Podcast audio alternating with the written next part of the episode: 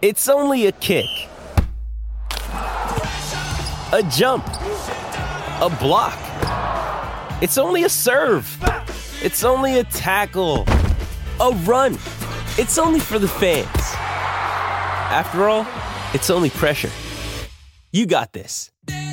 Adidas.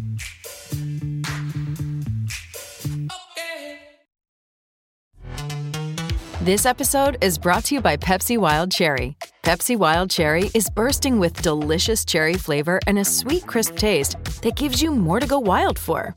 Getting wild may look different these days, but whether it's opting for a solo Friday binge watch or a big night out, everyone can indulge in their wild side with Pepsi Wild Cherry.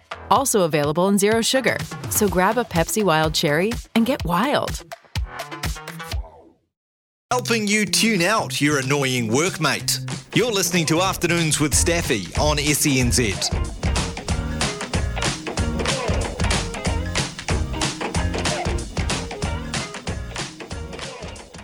We're just going to save our sporting headlines with Sammy Hewitt just briefly because we have online, uh, live out of Melbourne, Jordan Kounelis, SEN tennis commentator. Jordan, late night last night? Uh, hello, Staffy. Yes, very late. Um, we were still on air at 1.30 a.m. our time, so uh, it's the latest we've been on air this this Oz Open, and uh, yeah, 4 a.m. bedtime. So pretty normal one for the Oz Open. Is that a nightmare? Are they going to address this? Surely they have to. I mean, they, they tried to address it before the tournament. They they re uh, reshuffled the schedule uh, this year at the Oz Open to try and eliminate those those night session, those really late night session uh, matches that we sometimes get. But the scheduling yesterday just was completely wrong from the organisers. They put a Legends doubles match on Rod Laver Arena oh. um, to to start the day, and so of course that was going to push everything back. So it finished later. It could have finished later. The last two matches of the day were both straight sets victories. If they'd gone long, we could have been we could have been on air until three a.m. What what what is it about the the reluctance? And it's not just the Oz Open, but the other ones like, hey guys, just go in the dressing room. You guys, you're probably not going to start till you know after midnight. Do you want to do you want to come back tomorrow and do it? But or, or is it all locked in? Um, look, th- there is a possibility for them to do that. You know, the, the tennis tour during the the other tournaments in the, in between all the Grand Slams, um, the players play every day. Like, there's no break in between. It's only the Grand Slams where where the players get a day off in between their matches. So players are familiar with playing games or playing matches back to back, day after day. So that that is a possibility. But um, when you play late, though, it is it just completely throws out uh, the body clock. So you know, I wouldn't be. I guess if you're a player, you'd probably think, well, you know, if you had the if you had to play at a normal hour, but a day later, you'd probably take it. But I think the players also really appreciate having a day off in between because it allows them to to recuperate and and um, and uh, and and prepare and recover for their next match. It, particularly at this Grand Slam stage, it is you know the biggest stage in in world tennis. These four tournaments, so you want to have as much recovery um, in between. You know, mm. that's why the organisers allow them that. Um, the other solution is to have moved them to a different court, uh, which was actually posed to the uh, to the players last night. I think um, the uh, the Aryna Sabalenka Barbora Krejcikova match, which was meant to be at 7 p.m., the organisers said, "Hey, Margaret Court Arena, the second the second stadium is free. It's not, not being used right now. So do you want to move it over there and play there?" But the players said, "No, we want to play on Rod Laver Arena." I'm sure the fans as well who had bought those tickets, you know, at this stage of the tournament get pretty expensive. They would have wanted to see two matches on the court. So um, we are kind of stuck in this situation where everything just had to happen on, on the main court. How expensive are tickets to get in? Um, well, they can climb up pretty, you know, pretty steep. Uh, in the, I don't, I don't actually know the ticket prices exactly off the top of my head, but they can be in the high, high hundreds by this, uh, by this stage of the of the tournament, and then I think by you know for the finals, um, some of the most expensive seats can be a couple thousand. Jeepers, jeepers. Oh well, Rod Laver Arena. I'm guessing all the quarters, all the semis, and the finals uh, in the men's and women's singles all going to be there. That's right. Yeah, yeah. So yesterday was the first day where all the singles matches remaining uh, will be on Rod Laver Arena. So that's going to be the same today. Four matches, and then Uh, and then the next two days following today will be will be two matches uh, for the semi-final nights. We've got a qualifier in yeah, uh, Yastremska, who's on court now, three all in the first set. I love it when a qualifier goes deep.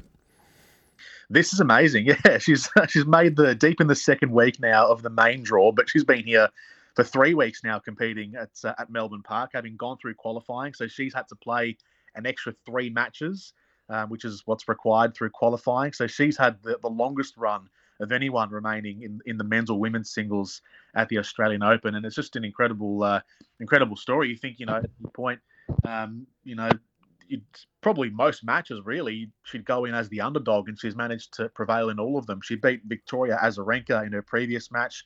Azarenka is a two-time champion here, so she knows what it takes to win a slam, and uh, and Yastremska got past her in in that match. Um, she's uh, relatively young, 23 years of age. She's uh, she has been a player that's been in the top 100 before in the women's, but um, when you fall outside the top 100, you've got to go through qualifying. But she is, uh, yeah, she's probably a bit um, it feels like it's been a bit unspoken uh, her story just yet because there's been so many big names that have been eliminated from the women's draw, but she's been the fairy tale story. The big one in the night session tonight sees Zverev against Carlos Alcaraz, who couldn't name a single women's tennis player in his post-match interview after his last match. Has he endeared himself to the Australian crowd? I think so. That was that was a bit of a uh, bit of an unfortunate situation. There's so many players he could have named, and he couldn't couldn't pick one. So I think I don't know. Hopefully, uh, we'll give him the benefit of the doubt. Hopefully, he just panicked. You know, he's we forget he's 20 years old. He feels like he's been around for a while now, and he's won a couple of slams already. But he is very young, so we'll uh, we'll, we'll cut him some slack. Hopefully, Jim Courier. Hopefully, he's done his research, Carlos Alcaraz, and if he wins tonight, Jim Courier will. Uh, we'll go back and ask him that question again, and hopefully he can name a woman this time. But um, his uh, yeah, his match tonight against Alexander Zverev. This is uh, number two versus number six seed, and this is going to be a, a phenomenal match. Zverev, uh, big, powerful player. He's about six foot six, so he's huge. Probably one of the tallest players on tour.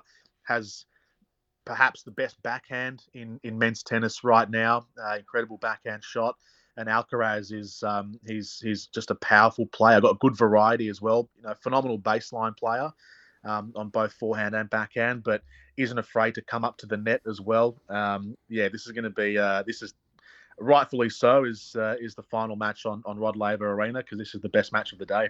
It is. And uh, Hurkacz, I don't even know if I've said that right, against Daniel Medvedev, uh, the number three seed. Medvedev uh, Alcaraz, surely the two. And already Novak Djokovic and Jannik Sinner. Sinner has been um, pre tournament tipped out as maybe the one to trouble these top two the most. Absolutely, yeah, and and he's got form as well against Novak Djokovic. He uh, he actually beat him uh, twice at the end of, of last year, just a couple of months ago. Um, they played three times uh, in the space of about three or four weeks, uh, maybe less actually. Uh, might have been about two weeks. They played each other three times, and and Sinner won two of those matches um, in the Davis Cup and in the ATP finals. Um, so he's got form. He's got recent form against Novak Djokovic. He had a phenomenal year last year, Jannik Sinner um, last night against Andre Rublev when he was when he was tested, when Rublev was trying to force the issue and really come at Jannik Sinner.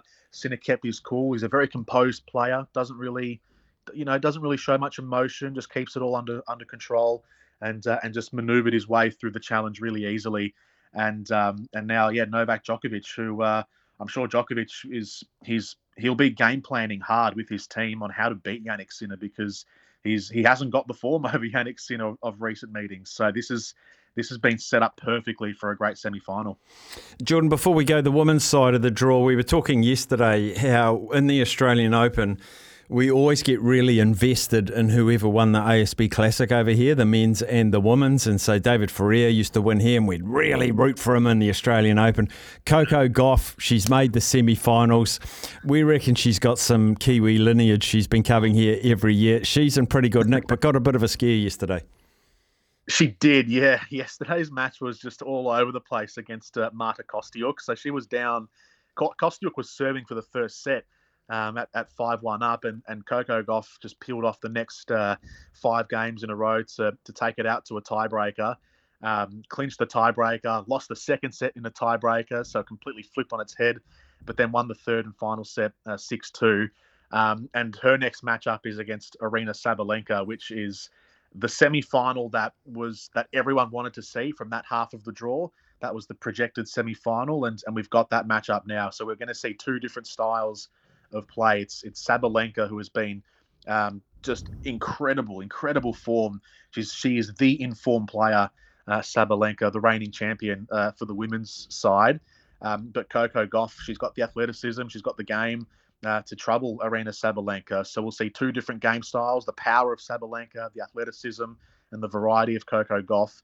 Um, but there's even despite Sabalenka's great form, Coco Gauff is in great form. She won the most recent Slam, U.S. Open champion. Um, she's she's got through to this stage of the tournament, so she'd be feeling comfortable, uh, confident.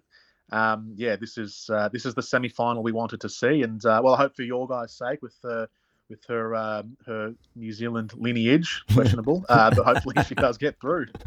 Yeah, the two and the four seed, and um, with the other four quarter finalists, we've got the twelve seed, unseeded, unseeded, and qualifier. It's a very slopey draw.